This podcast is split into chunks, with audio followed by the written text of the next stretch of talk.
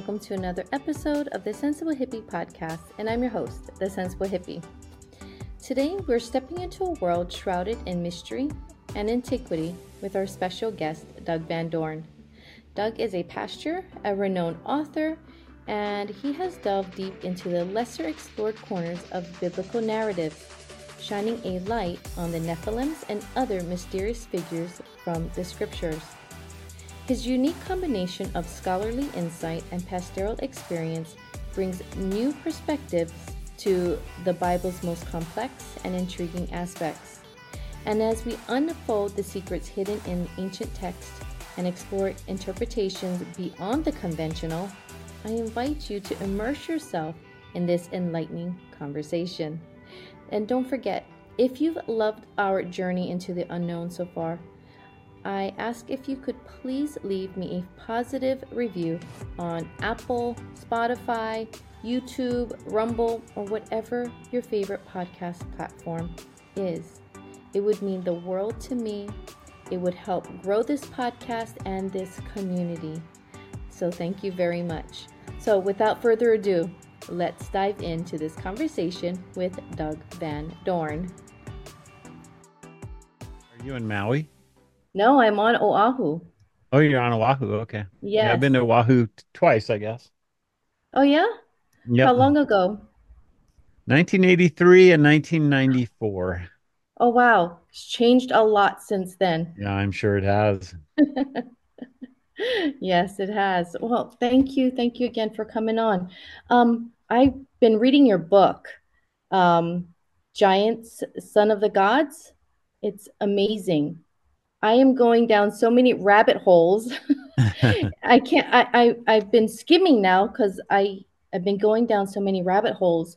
You have a quote right there at the front that that quote's part of Genesis 6 4.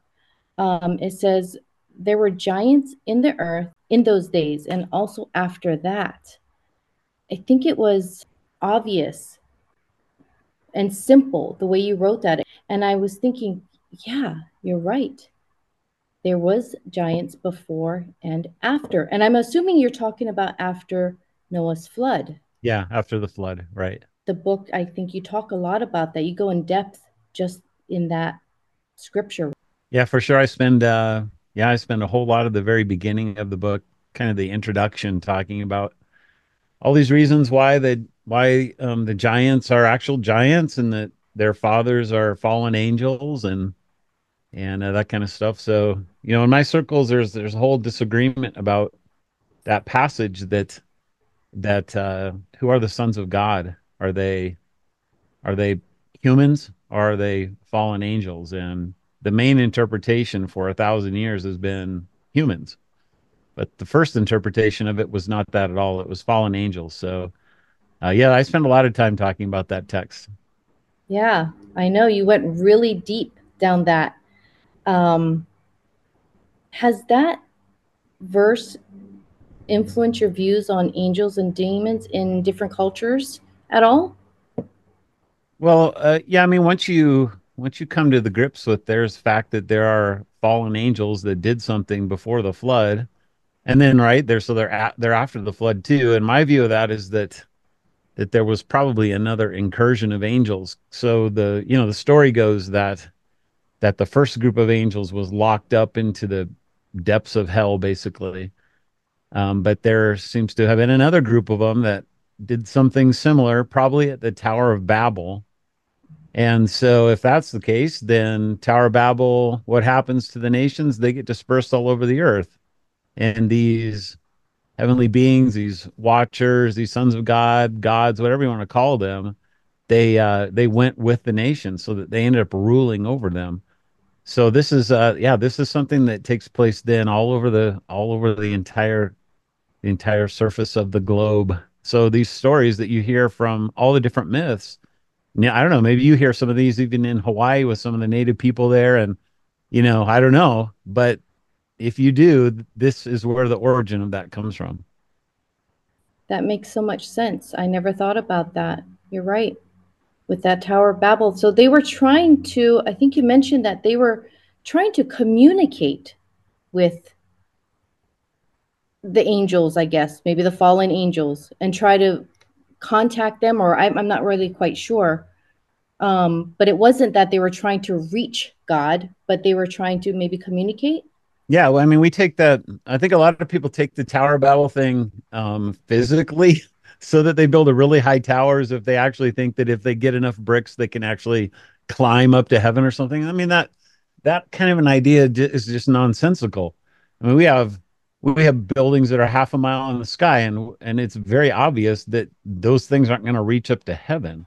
So it has to be something else going on, and you know that that even the origins of the Tower of Babel go back to at least the Garden of Eden, believe it or not, where the Garden of Eden is called a it's called a mountain in the book of Ezekiel. And this is the place where there's a cherubim who's been placed on the top of it and and he's walking around in the midst of these stones of fire which seem to be heavenly beings and and it's this whole weird scene of heavenly beings there present with human beings adam and eve and so, like, this is the reason why Adam and Eve are tempted by the serpent because it's a place where he belonged. They call it the divine council. And uh, so the Tower of Babel is really it's a recreation of this mountain of Eden, but instead of it being God's creation, this is their creation. Instead of God coming down to Adam, this is man going up. And it's not going up to God, it's going up to the gods. It's going up to the fallen angels and and uh, trying to worship them. So they're trying to contact, they're trying to, I'm guessing that they probably are trying to do something similar to whatever happened before the flood that we're not really told a lot about how it happened. So if you go back to the book of Enoch, we know that the tradition tells us that that these 200 watchers came down on the summit of Mount Hermon, which is the biggest mountain in Israel, uh, 9,000 feet. It's a lot like your mountains in Hawaii, actually. Like Colorado's mountains are kind of like that. But your yours are these sprawling things that start from the ocean and go up, you know, on the Big Island. They go up to fourteen, almost fourteen thousand feet. But that's a lot like what Mount Hermon is. It's just this huge place, and it's in this really weird spot on the Earth with the latitude being 33rd degrees and, and all this weird stuff. And and so they came down on this mountain, saw our women, and then you know the whole thing happened. So you've got these three episodes that are all taking place on a mountain. You've got Eden, You've got uh, the Watchers coming down, and then you have the Tower of Babel, which is a man-made mountain. It's a it's basically our attempts at religion to try and make it all happen again. I guess if you want to think of it like that. Wow, I never thought of that. That's really interesting. Um, you also you mentioned about how Mount Hermon connects to this theme of devoting and destruction. Um, especially in relation with the story of Nephilim. What right. do you, what do you mean by that? Yeah. Yeah. So um, the word the word for Hermon, um, it's got these letters an H and an R and an M, and the word for um, if you go in and read like uh, late in books of Moses, early in Joshua, we'll talk about going in and doing some some translations call it the ban and others uh, you need to devote to destruction and then it will tell you you know devote an entire city divide, devote the men and the women the children the animals. Don't even take the plunder you know. Leave it all alone. Kill them all. So that the word in hebrew for that is very very similar to the hrm it's got a basically a khrm root. And so there's a connection going on here between hermon which is a mountain that can mean like the curse and then this idea of going into the land and killing these creatures that that are on the earth after the flood that came from uh that came their origins are with these watchers okay? So they came down on mount hermon and then you're going to destroy the the children of mount hermon basically. So there's it's a, it's kind of a wordplay that's taking place there but that's the reason, you know. A lot of people get really mad at the God of the Old Testament. He's so mean and and all he wants to do is kill everybody. Well, that's totally not true. He, he has a very specific group of people in mind that he needs to wipe out because these people are totally evil and they've tried to destroy his plan to bring about salvation to the earth. And so it's not like God is going in and having Israel kill everybody who's around them. It's a very specific targeted group of people if you don't understand the Genesis 6 story, it doesn't make any sense. But once you do, all of a sudden, you know, this evil, horrible God starts to make a lot more sense. Yeah. Yeah. And, and I believe um, you, in your book, with um, with Noah, you broke down, I guess, a lot of the different ways of thinking of other people's thinking of how this incursion maybe came about again. Um, some thinks it was from uh, maybe the wives of Noah's, um, you know, that bloodline, maybe something right. like that. And you right. broke down different ways, which I thought was very intriguing. I didn't know that there was such a controversy on that. yeah.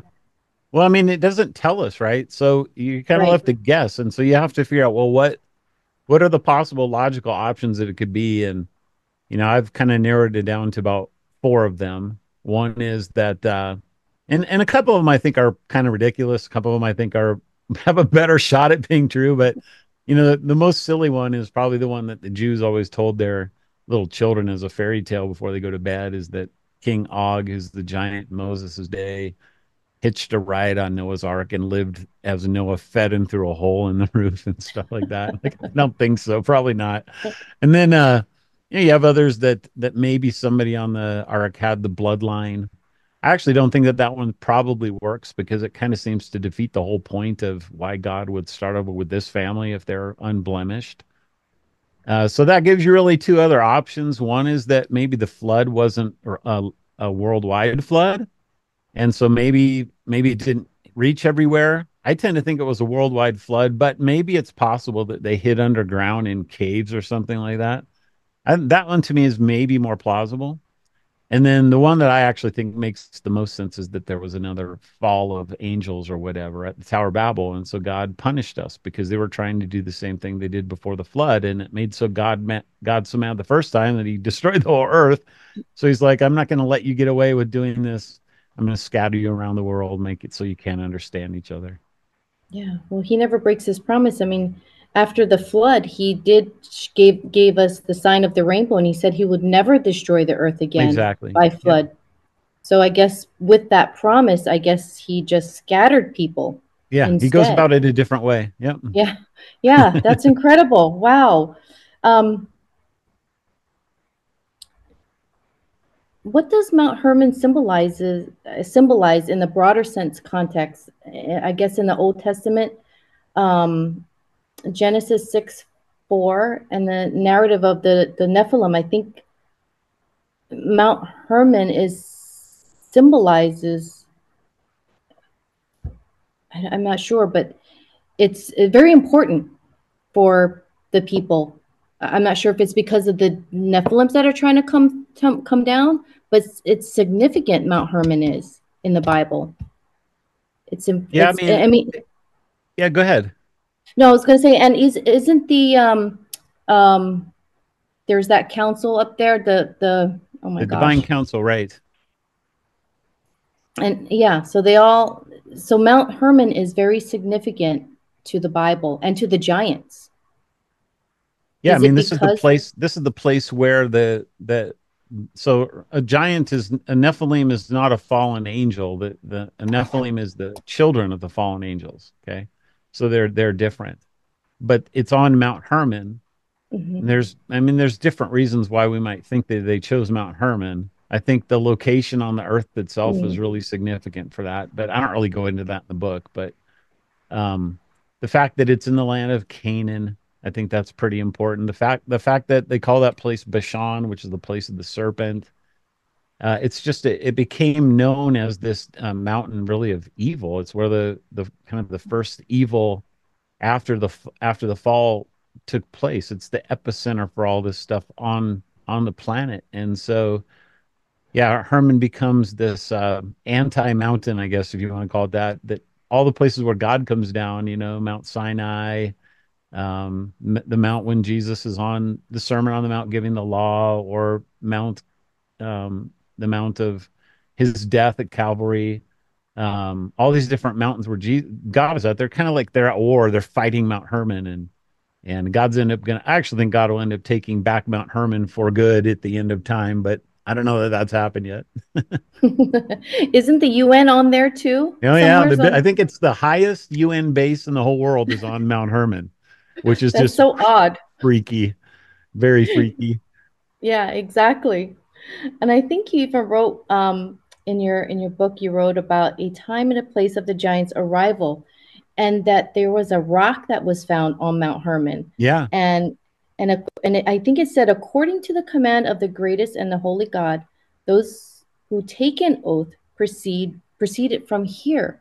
That's such a weird thing to say and to find on that mountain. Top of a mountain. So yeah, yeah it goes back to um so that that that rock is written in Greek. And they I think that they predate it so before the New Testament. You can't quite tell because it's written in stone, so you don't know exactly when, but most likely predates. There was an ancient temple, so it's not just the UN, like the highest temple ever known in the in the old world was on Mount Hermon, right very close to this giant rock that they found up there with that inscription on it. And the thing about the inscription is that it's basically telling you the exact same story that you read about in the book of Enoch. That that when the angels came down, they said, "We're going to take an oath. We're going to promise we're going to do this, and cursed be any of you if you don't follow through with it." And so then there's a rock that they find on top of this mountain that says the exact same thing, and nobody's ever heard of this thing. So my, my buddy Derek Gilbert and his wife found that one for me, and I and so I had to add it to the new edition of the book. yeah, yeah, I didn't know about that either. That is incredible. That is incredible. I think um, you even mentioned about um, um, I forget his name now. Um, in South Africa, they had found all these bones. Actually, they I guess they're kind of like petrified heart, yeah, kidneys, yeah. knuckles of the giants. Yeah, that's a weird right? thing. I don't know what to. I don't Tellinger. know what to make of that. yeah, it, tell yeah. What's his name? Uh, Michael Michael, Te- Michael, Michael Tellinger. Yes. Yeah, that's yes. right. He's the guy who um. So there's this footprint in South Africa, not too far from where he lives. It's on the side of a side of a rock. This thing, have you seen that? It's I gigantic. saw that because of your book. Got, it's got six toes in it and it's really weird. It's like the half the size of a human, just a foot. And I, I mean, if that's not a foot, I don't know what is. I mean, it's really weird. So this guy Tellinger thinks that he he thinks that all these rocks that people mistake as rocks that are all over strewn all over South Africa are actually these petrified bones, and he hits them with a I forget what he hits them exactly with, but they ring like they're hollow and yeah, I don't I don't know what to make about that. Is it is that is he right? I mean, maybe. I'm these days I'm open for just about anything. So. I wonder if you can do DNA test on that. Yeah, right. that would be interesting. Well, what led you to explore this topic of giants? How did you come across doing this? Is this not a easy topic that people talk about? No, they don't. It's a, I mean, it's a, it's become a really fun one, but now, it was, yes. it was really, I wasn't even looking for it. You know, I'm a pastor, been mm-hmm. preaching, I preach the books of the Bible and I do my studies on, a lot of my study comes from just Google searches and looking for journal articles and stuff like that, peer reviewed stuff that people have written. And I came across an article that really had nothing to do with what I was preaching at the time, but I was so interested in it that I read the whole thing and I was like, wow, that's wow. I don't even know what to do with that and it wasn't on giants but it was on the it was basically on the watchers the the, the sons of god. So a few months later i'm searching around doing some more work. Same book i think it was in exodus and then i i came across another article and it sounded just like this one from this this other guy and i, I thought well couldn't be the same guy. And it turns out it was the same guy same exact guy. And so i looked him up and i said i gotta find out more about this dude. And so he turns out he's a he was a he was a professor uh, taught for a little while in Wisconsin, got his PhD in Old Testament languages. And then he had taken a job at Logos Bible Software. And so he was like an evangelical Christian. And so I thought, well, I got to find out more about him. He had a website. He he went to um, Roswell UFO conferences and, and did biblical theology for these people. And like this guy's like this guy's right up my alley. He'd done coast to coast AM and stuff like that his name was uh, Michael Heiser. Oh and then he Mhm. yeah he ended up writing uh you know this book called the unseen realm. But back in those days he had a he was giving out a, a version of it for free to the people on his website if they would give him you know comments and stuff back. So i read that. That's where i came across the giants was from that book. And he talked about it in maybe two or three chapters maybe four. But it wasn't the focus of his book. But i was so interested in the topic and i had nobody to talk to nobody knew who he was. And you know nobody was thinking about giants in my circles so the only way that i could really uh, work it out in my head was to start writing. And so eventually what came out was the book. And it was just mostly just i didn't write it to write it. I wrote it because i was trying to understand what he was talking about and then when i got done i said i, I wonder if i can maybe sell this book and make a little money so that's that's the short story of it Wow, that's incredible. I think um, I think in the beginning you had said something about the the giants and how your whole, I guess your whole life from that point on kind of started with this giant. I mean, from that point you became known. People were talking to you. You were going on Yeah. podcasts. It's amazing. This, yeah it's This- funny yeah. I never in a million years would have thought that writing this book would have, you know, taken my life in the direction that it's taken, but it has. So I guess that's what God, what God would have for me. Yeah, that's amazing. And you've met Michael Heiser, and Yeah, has I yeah, I was I got to be friends with him. So I was trying to figure out how to uh how to teach this to other people. So I came up with what's uh what they call a catechism. And so a catechism is basically just a question and answer. And you you just ask a question, you get an answer. You ask another question, you give an answer, and it's got a logical flow to it. And I wrote it kind of for kids, but also kind of for adults. And when I was done with it, somebody said, "Well, you should send it to Heiser and see if he'll he'll like give you a blurb and you could publish it or something." But he liked it so much that he ended up he ended up publishing it as a companion volume to his Unseen Realm. So we became friends when we did that. We ended up uh, we ended up doing a podcast together called Peeranormal. We did like 20 episodes, and and we had a couple other people that were part of that. And then uh, he got really sick. I think it was maybe two or three years ago, and then passed away uh, a year ago this month. So pretty tough. It's a big loss to the to the world, especially in these in these circles. So I, I considered him a, a friend for sure. Yeah, yeah. Amazing. I'm sure you told him the story about how you bumped into his work. Oh yeah, oh yeah. That's really cool. Um, I think with the different the different stories around the world with the giants and even the dragon um, mentioned in the Bible, the myths behind it and the stories in the different cultures around the world is very similar to the Bible and, and a lot of the stories of the Bible. Yeah. The West, though, I think they make the dragons out to be like the bad thing. And, and on the East side, like in Japan, I'm, my mother's from Japan, they revere the dragons as something to, as a protector Uh-huh. as a yeah wh- why is that different with the east and the west i mean completely different they're Yeah, not a- feared in, in in japan or in china it's it's a That's protector a really good question. Um, I mean, so I'm kind of spitballing here. I don't know that I can give you a great answer, but what what I tend to think is that the dragon concept, um, so it became appropriated by Christianity for Satan. So you see that in the in the Book of Revelation. You know, it's directly one to one, and then throughout the Old Testament, uh, you have the dragon who is uh, he becomes this foe. So he becomes um, he becomes a metaphor of like Egypt when Egypt took Israel into the captivity, and then when God uh, takes them out, he defeats the dragon. Okay, so and then you have a supernatural entity that's behind that, which you know is Satan himself. So that that becomes that part of it. But there's also another side of the dragon, which sometimes God Himself is likened to a dragon. And you find this especially in the Psalms where like he's breathing fire out of his nostrils and it's so it's not necessarily a bad image. And the dragon idea also is connected to the stars and to the way that the earth rotates and revolves and to the milky way galaxy.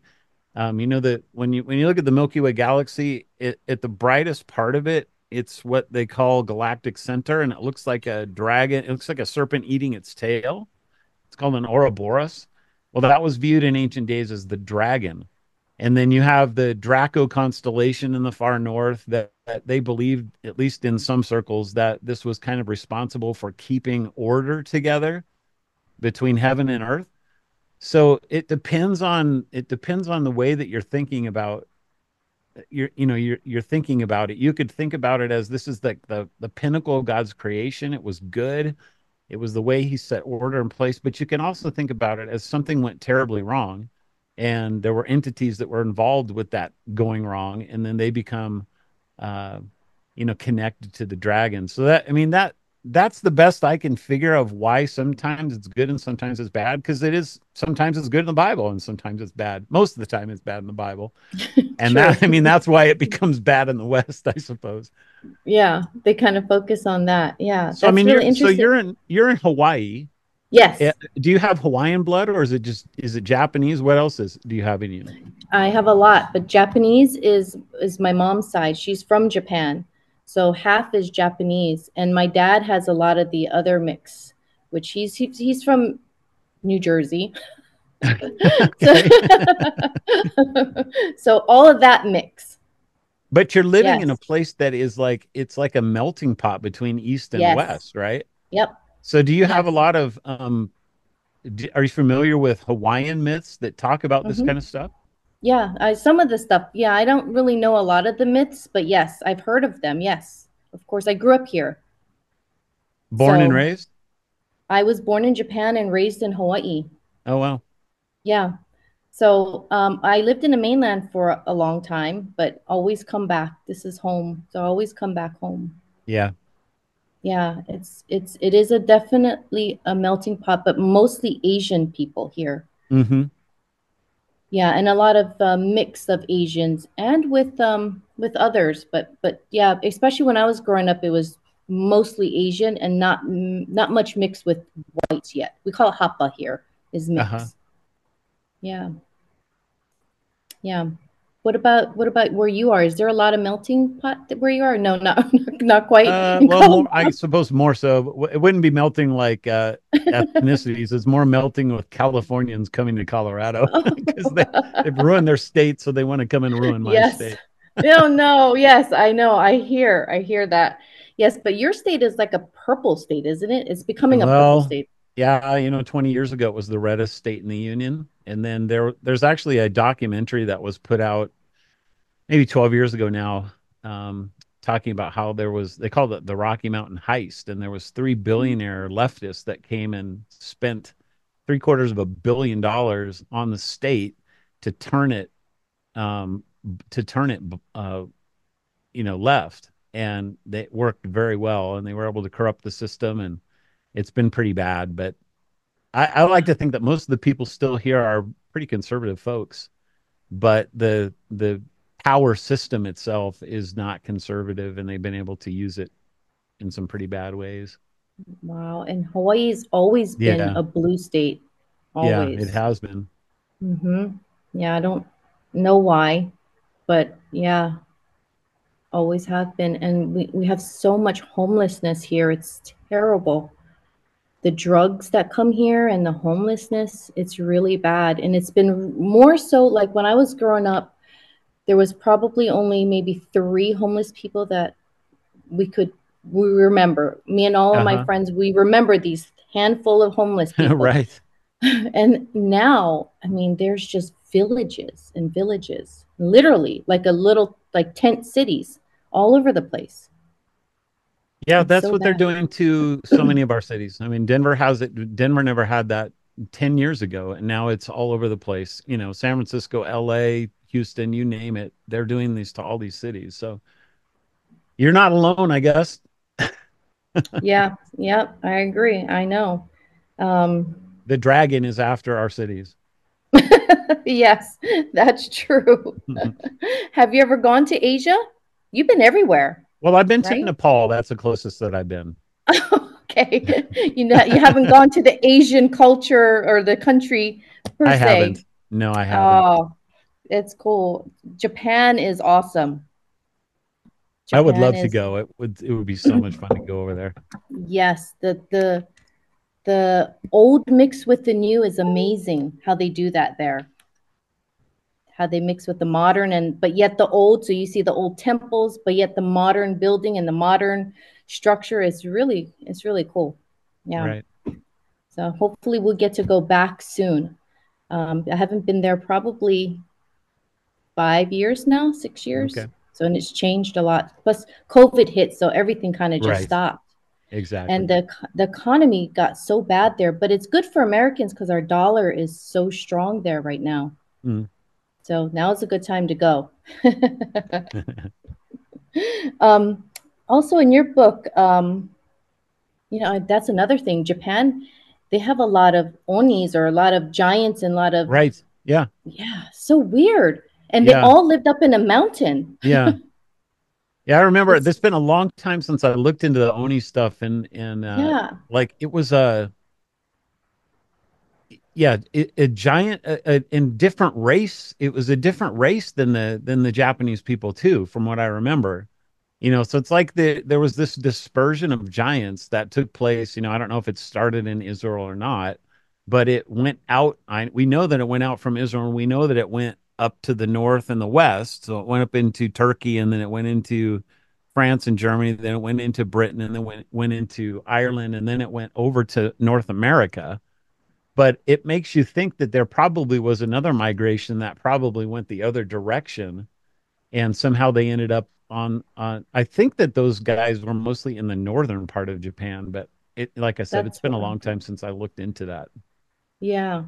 Yeah, I, I think uh, yeah. Um, I'm from Hokkaido, which is the northern northern part. It's a Okay. separate island. Um, and I think that's considered newer part of Japan, so to speak. I guess Uh-huh. civilization wise, they had um what's called Ainu people there, which is the native the native people there. But on the main island, um, that's where I think a lot of the the uh, stories of the giants were. Which they were either they were always depicted as red or blue. It's kind of Right. strange. the Right. drawings are red Right. and blue. I don't know why.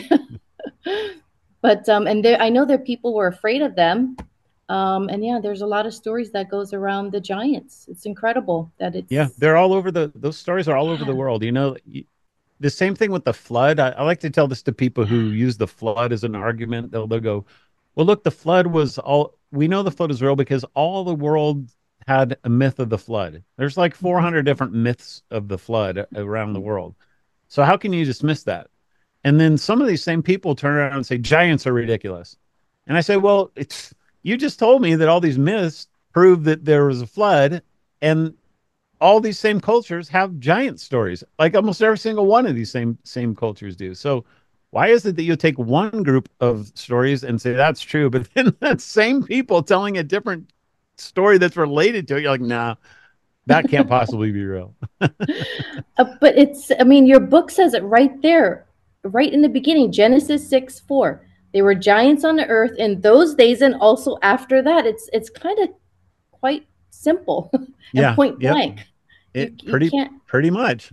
Yeah. And I never seen it that way, probably because I don't know why, but I read that in the front there, that short, tiny scripture. I'm like, wow, why is there such a big argument over this? It's says it right there in the Bible.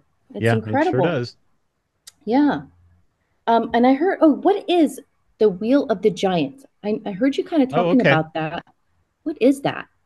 Yeah, so this is a monument that is in if you go to the northern part of Israel, uh, where the the um, Sea of Galilee is, and you go about 10 miles to the east of it, to the 10 miles to the northern of the northern t- rim of the sea to the east of it.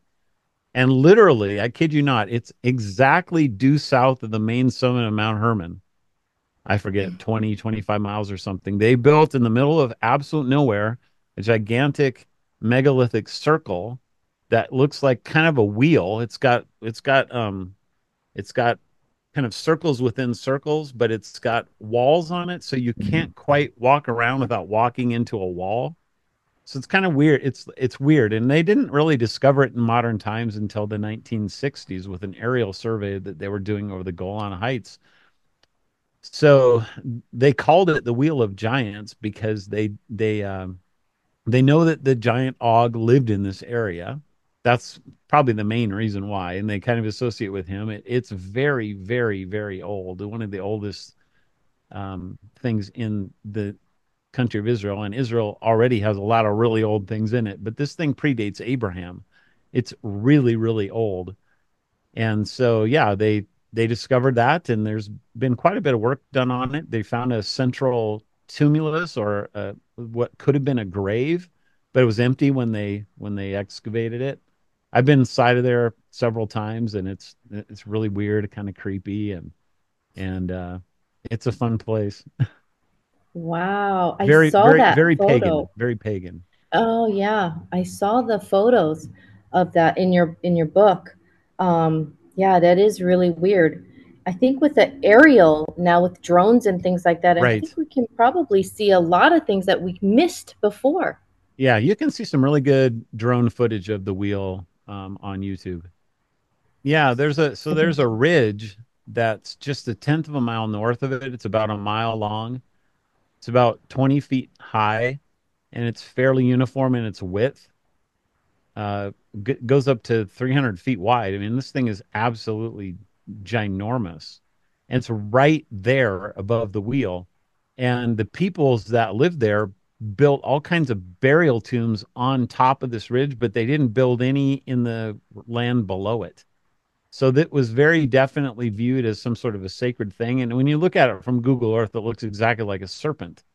And the weirdest part of that is that, first of all, those watchers that came down on Mount Hermon are described as serpentine beings. And this is why Satan is called the serpent and the dragon. So that's another dragon little connection. But Mhm. the, the land itself was called Bashan, and Bashan is called the place of the serpent. So it's like, why would you have this mile long effigy mound with a really strange wheel that are clearly ceremonial in nature in the land of the serpent? Well, why would that, that be? I don't think it's a coincidence at all. I think that I think that this area was kind of like we said earlier, the ground zero for a lot of really bad stuff on this earth. You think that's where the Garden of Eden was, around that area? So there's actually stories that the early church had that put the Garden of Eden on Mount Hermon. I don't think that that's true. I think that that's kind of appropriating something for your own cultural context. The people who tell that story are, are of course, Syrians who live right there. so I think probably the Garden of Eden was maybe more likely up in Iraq, Iran, Turkey sort of area. Yeah, But we don't know. we don't know, unfortunately. Um, I know your book, you you really go into the the names and how that's really important with um, um, like the Canaan and the, the line, the the family tree line going down, right and how significant that was. Um, I guess pointing to how maybe the Nephilims came about. Yeah, or to And kind of go the other direction of how mm, when you see later later um, giants like Goliath, he's the most well known. yeah, like. But he right, his right. lineage comes from these guys, so it's very important to trace a genealogy of where, you know, if you see somebody who has a name that is associated with a giant tribe, then do a little bit of genealogy work and you'll see that this storyline of the giants actually becomes pretty significant in terms of especially the warfare going on with Moses, Joshua, David, all the way even into the book of Esther, where uh, this this guy has it out for the Jews and he wants to see them all dead and and uh, well he's he traces his lineage back to the giants. But unless you know the lineage unless you know where the, he comes from then that part of the story doesn't even make any sense to you. Right, that's true. So in your sermons, do you talk about this stuff a lot? Oh yeah. So i preach Yeah. through i preach the books of the bible. I go verse verse by verse and so whenever something like this comes up I'm talking about it. So all, all my sermons are online, and and people can listen to anything that I've done, and you can read most of them too. Yeah, that's awesome. It must be very interesting. It's fun, yeah. I always get to discover new things.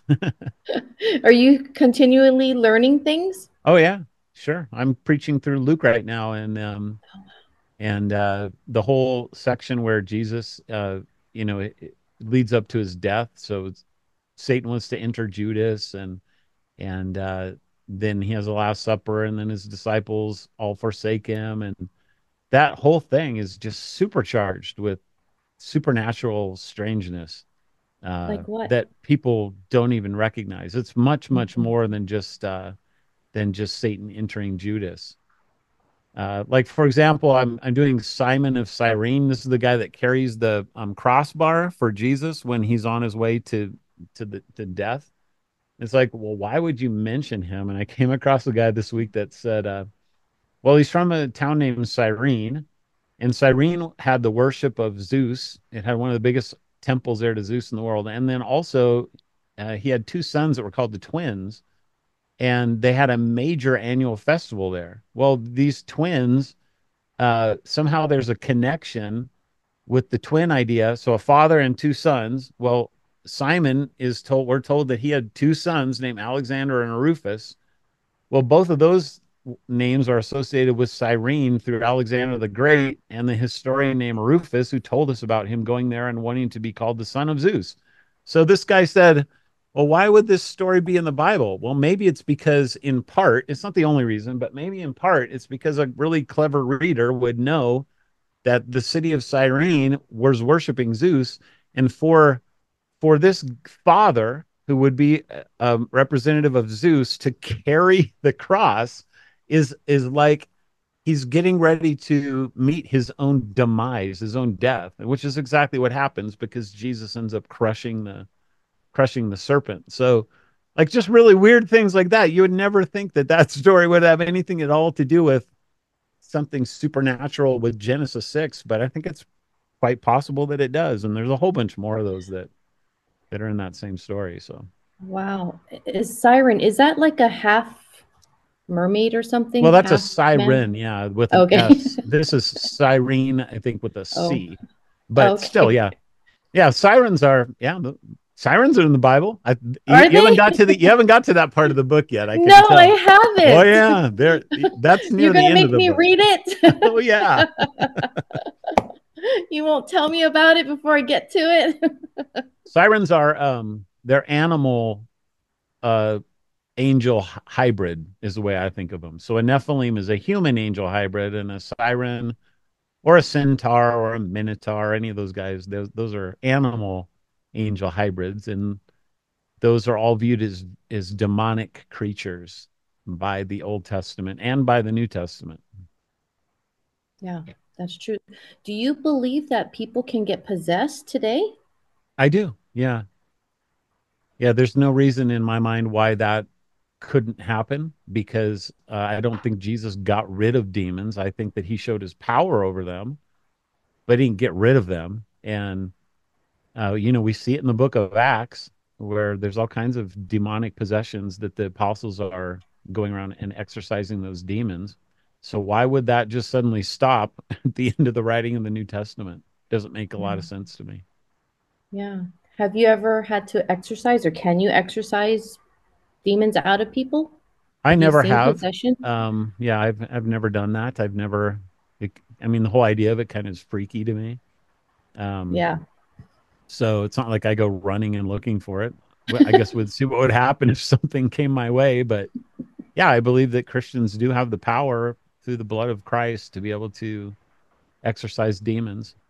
But we should always be careful. You're dealing with ancient, powerful entities that that uh, can mess with our heads and and mess with our lives too if we're not careful. Yeah, exactly. Have you seen anyone possessed? Uh, I think I probably have, but uh, yeah, nobody that I could like definitively say that person's possessed. They should go get an exorcism. Yeah, that's crazy. Well, I think that's good timing with the the the reading of Luke because of um, I think Nisan 14 is coming around the corner where that's when Jesus was um, I think that's when he did the last supper and when he died. So it's I think it's March. I think, I think yeah. it comes in March this year, March yep. 23rd or something like yeah, that. Very end of March this year, yep. Yeah. But I did enjoy your book. I haven't gotten through it all. Um, but I really I just got to the part of the Mount Hermon and the giants um, and the significance of that in our I don't want to say in our culture today, but it is a significant part of today as being a Christian that we should know this.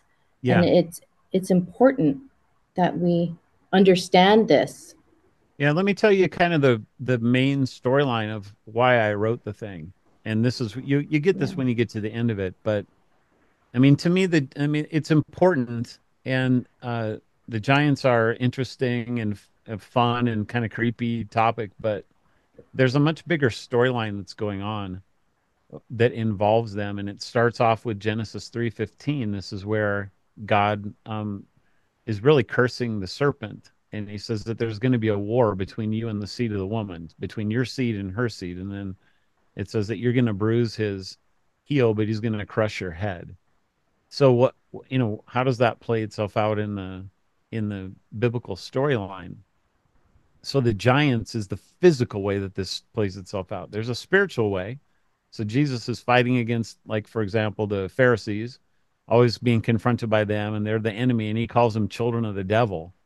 Well, that's a spiritual way that this plays itself out. But the giants are actually the physical offspring of that race of beings to which Satan was was is one of them.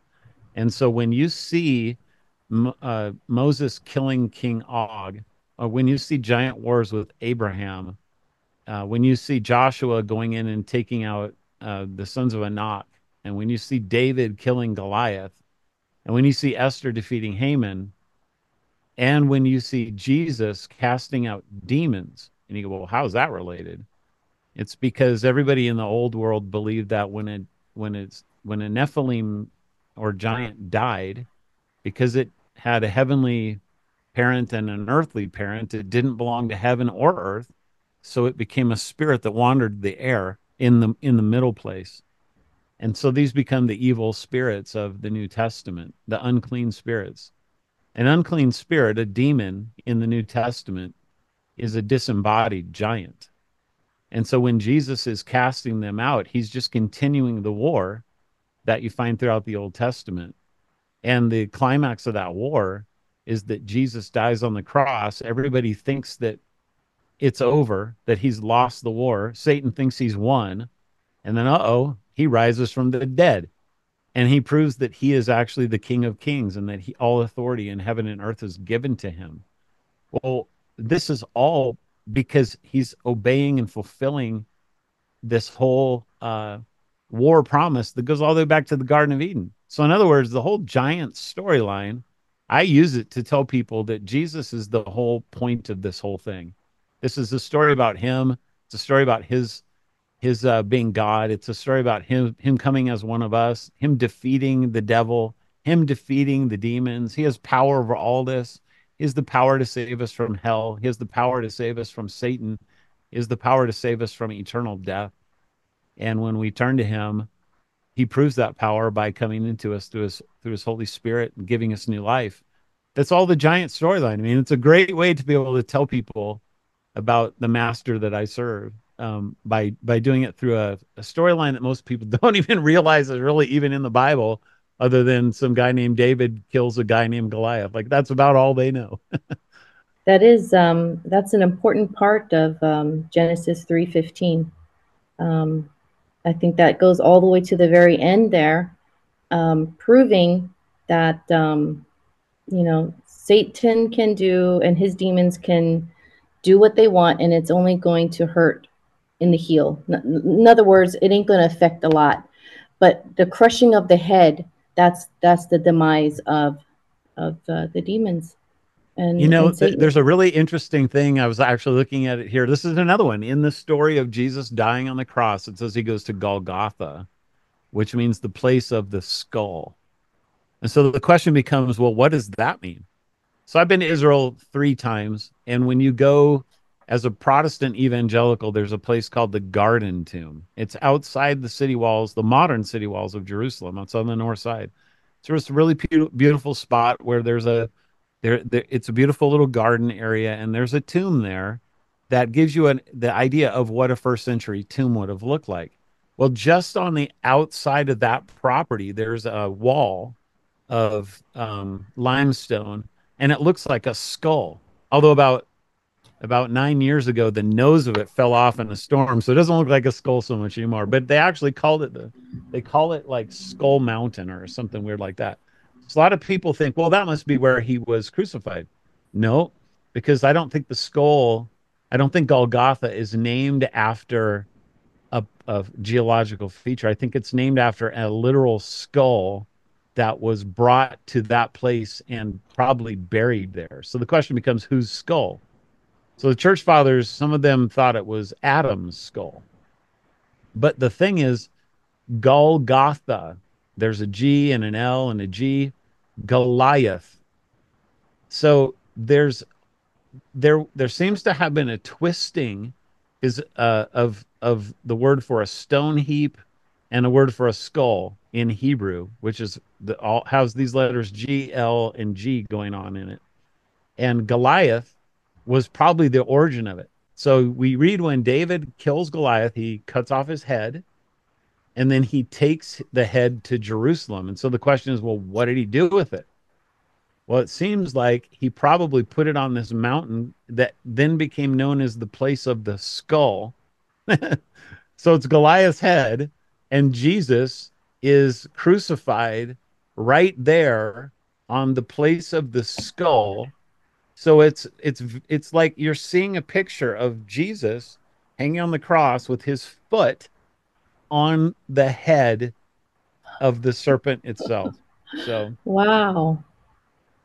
That's pretty cool. What a twist. What a twist, right? Yeah. Wow. How big is this skull rock? yeah, I mean, Size you can't even see it. You can't even see it today. Uh, well you can see a little tiny bit of it in the you go have to you have to go into the church of the holy sepulchre which is i mean it's a 1700 year old church that's been added on and added on and added on and there's millions of people go through it every day and and there's this one little section you can go in and kind of look at the what the ground was looked like originally. And to me i mean you're from hawaii i'm from colorado mountains are a different thing to us than they are to somebody living in Jerusalem. Like they called every little bump on the ground a mountain. so it's not that significant of a place in terms of its its geology. It's just that this was the place where David came and he buried the skull and and the people just remembered it as the the stone heap and the and the and the place where Goliath was his skull was buried for whatever reason they did that. Wow. I heard you mentioning um, on another podcast about the age of Pisces, and we're coming to the end of that, possibly oh, already oh, yeah. at the end of that. Yeah, and that we may be already in the Aquarius, age of Aquarius. Yeah. And you were talking something about the degree, and every one degree is like 72 years or something like that. Yeah, yeah, yeah. So this is something called the Great Year. And the great year, you have to imagine the Earth is um, spinning. So you have to you can't be a flat earther for this. to be around Earth for this. And the Earth is spinning around and round, but it but it it is actually spinning like a top that's a that's wobbling and getting ready to fall down. So that means that its north axis is actually rotating in a circle. And that circle, for it to go from point A around the circle back to point A, takes about 26,000 years for it to do that one time. So as that happens, you can divide that essentially into 12 sections. Mm. And roughly every 2,000 years, you move into another section. And roughly speaking, every 72 years, you have one degree of that that you've moved through. So, of course, 12, um, when you're dealing with heavenly things and you have 12, you're thinking zodiac. And so the 12 signs of the zodiac basically mark out these 12 different divisions of that great circle. And over the course of 23,000, 26,000 years, the Earth goes through one constellation, then the next, then the next, then the next, then it finally returns back to the beginning. Um, if you look at a zodiac year, you see that I could get this wrong because I'm looked at it right, but I think that um, Pisces is the last um, in the month. Uh, it's the last month of the of a zodiac year, and then the new year starts in Aries, which is uh, like right about now, actually in a in an, in a solar year. But the great year actually works backwards. So Aries doesn't come after Pisces, Aquarius does. And all that means is that when you go out on a on a uh, like say you go out on March 21st of any year, which is the you know the equinox, and you look directly east at sunrise, you're going to see the stars rising in the sky, and you're going to see that's a constellation, and it's one of the 12 constellations. Which one is it? Well, it depends on when you live. So for the last 2,000 years, that's been Pisces. At some point in time, now it moves slowly, right? One one degree every 72 years. You have no idea really when you're in you know, leaving one and into the other? Like, when does that happen? So nobody knows when you're actually out of one age and into the next age, but we do know that we're at the end of the Pisces and we're moving into Aquarius just by going out and scoping out the the stars on the equinox. So that's what that's referring to. And you know, um, the way that the way that uh, the early church seemed to think of it is that Jesus' first coming ushered in the age of Pisces, which is why Christians were called little fishes, and the baptismal ponds were fish ponds, and and Jesus said, "You're going to make fishers of men." All this stuff. It's uh, symbol. It's symbols of Pisces, but it's also the last month of the great year. And so when you come into Aquarius, that actually becomes January, whereas Pisces is December. If you want to think of it like that. And so you're enter we're entering into the very beginning of this 26,000 year cycle again. And nobody else in human history has been able to say that, at least not recorded human history. So we're in a very interesting, strange time in terms of just the way that the earth is uh, has itself located in the in the galaxy and in the heavens and whatever else and yeah it could very well be related to Satan stuff in terms of him being released uh, for a little while and and you know at the end of Revelation after the millennium. That's kind of my view of that. So I think it's very interesting, worth thinking about. It may explain some of the weirdness that's going on right now in the world with the death cult and people wanting to see humanity extinct from the earth and all this other kind of stuff. It's very satanic sorts of ideas. Um, and I don't know. Yeah, I think, and even um, I think um, the Bible talks about that, about the generation, and by no means will this generation pass um, when the end comes. Maybe he's talking about that generation. I don't know, because I think generation has so many different numbers in the Bible. Some say 33, some say a thousand, some say, you know, different numbers for generations but I never, when you said that one degree is 72, that was like a generation. I don't know if that has any significance to it, but it just kind of collect when you said that. Right. yeah, that's really interesting. Thank you. One more thing I wanted to ask you. Um, I saw an, another thing that you wrote in your book. You had wrote, and I never saw this before. It was in Job 26 5. You said the Rephaim tremble under the water. Yeah. But then you go on into another thing that the waters could be the abyss because it's Sheol. It's like so many rabbit holes. yeah, that no, that one is a big rabbit hole because you don't yeah. really know what's going on. Yeah. So you're dealing with the underworld. Uh, okay. A lot of people, a lot of people don't understand that our our English word hell you know we use that word for as an all-encompassing term whereas the bible it's it can actually be partitioned off into several different words and uh the Greek word. So we, we, there's three Greek words that we translate with one word hell. So that's not very helpful for us. So the Greek words are Hades and Gehenna and Tartarus, and we translate all those as hell. But the problem is that's not all the same thing. And the Greek word Hades translates in the Old Testament, it translates the word Sheol. So wherever you were, whenever you read the word Sheol or the grave, in Greek that becomes Hades, and in English that becomes hell. So it talks about the Rephaim are in Sheol; they're under the waters of Sheol, and Sheol was depicted as this like subterranean um, city or a country or whatever that's below the earth that's surrounded by all these waters, but it's a dry place. And this is where everybody goes when they die. It didn't matter if you're a believer or not a believer, you go to that place. And then in the New Testament, that becomes Hades. And over time, you get kind of a good side and a bad side.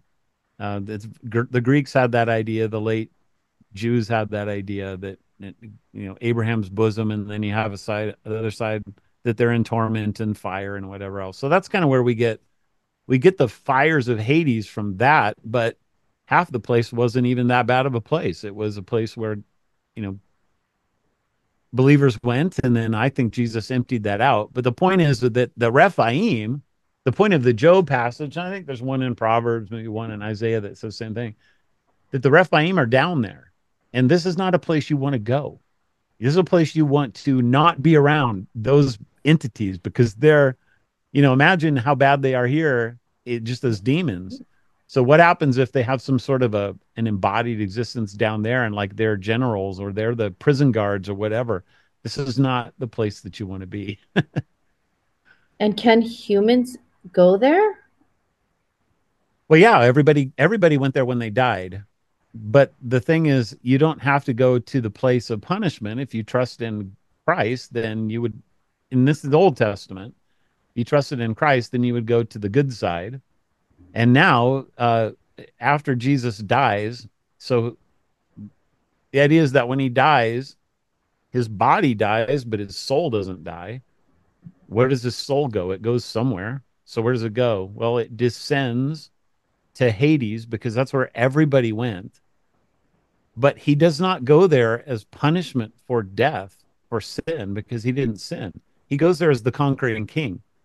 So if you read, if you go read the end of Psalm 24, it talks about how um, there's these gates. Here, I'll read it for you. Pretty well known because it's in the Messiah. Um, lift up your heads, O gates, lift uh, and be lifted up, O ancient doors, that the King of glory may come in. Who is the King of glory? The Lord strong and mighty, the Lord mighty in battle. Lift up your heads, O gates, lift them up, O ancient doors, that the King of glory may come in. So the question is, what gates and doors are those? What's the gates of hell? The king is storming the gates of hell. He's demanding that the prisoners that are in there be let out because he's come to conquer them. He's come to conquer the, the enemy. He's going to let the prisoners out. And when he does that, then he takes those people like Abraham and David and and Ruth and you know name a name a, a saint from the Old Testament that was down there. He takes them up to heaven. And in the New Testament, believers don't go there anymore. They go to heaven to be with God. Unbelievers go to go there, and that's pretty clear. And so that's a warning from the Old Testament that this is where the Rephaim are, and um, this is not a place you want to be.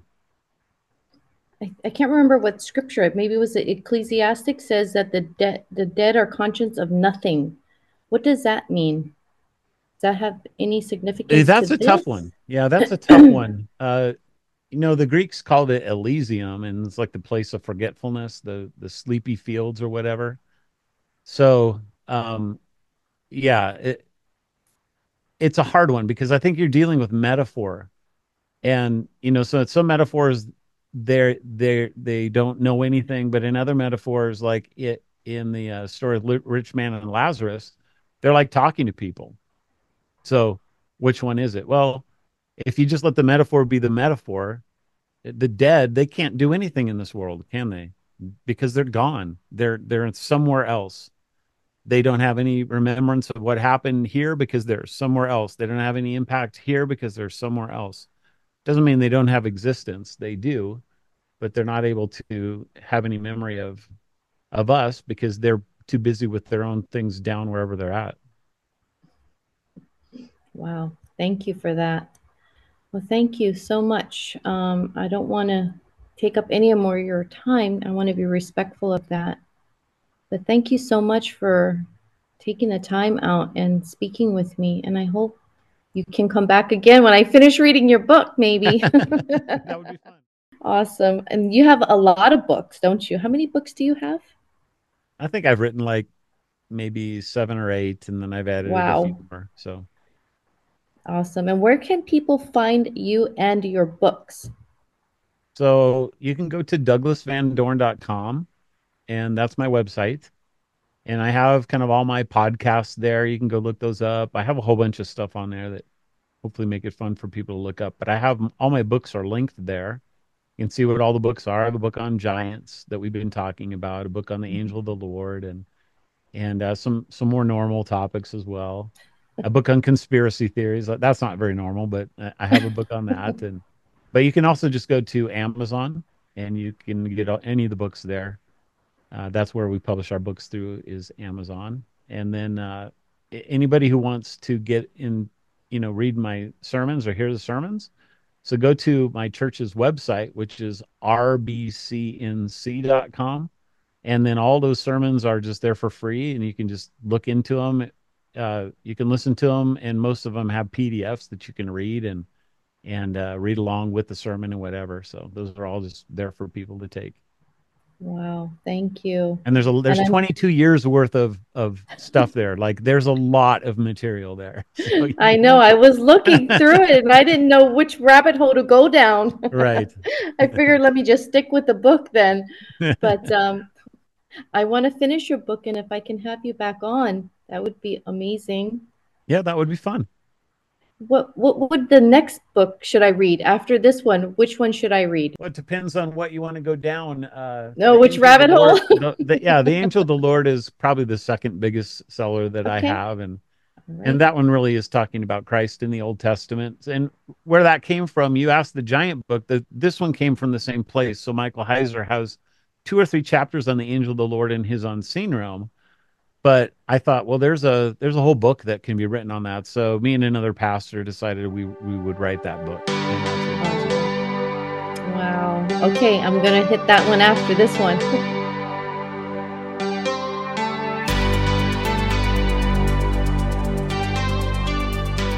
and that brings us to an end of another episode of the Sensible Hippie podcast. I'd like to thank my guest Doug Van Dorn for joining us today and sharing his fascinating insights.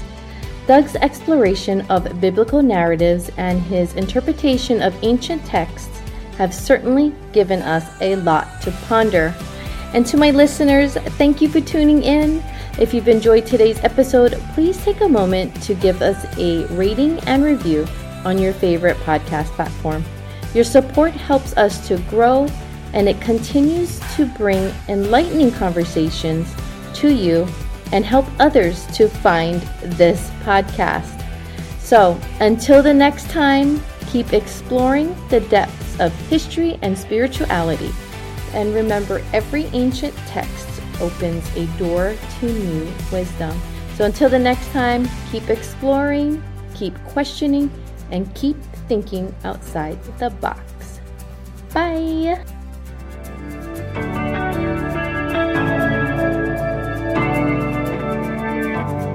The way you look at me, the cherry on top of your broken dreams. I didn't ask you for anything, but you're acting like I did. I can feel it when you walk around. You see a light, try to put it out. Do I remind you that you never found exactly what you need?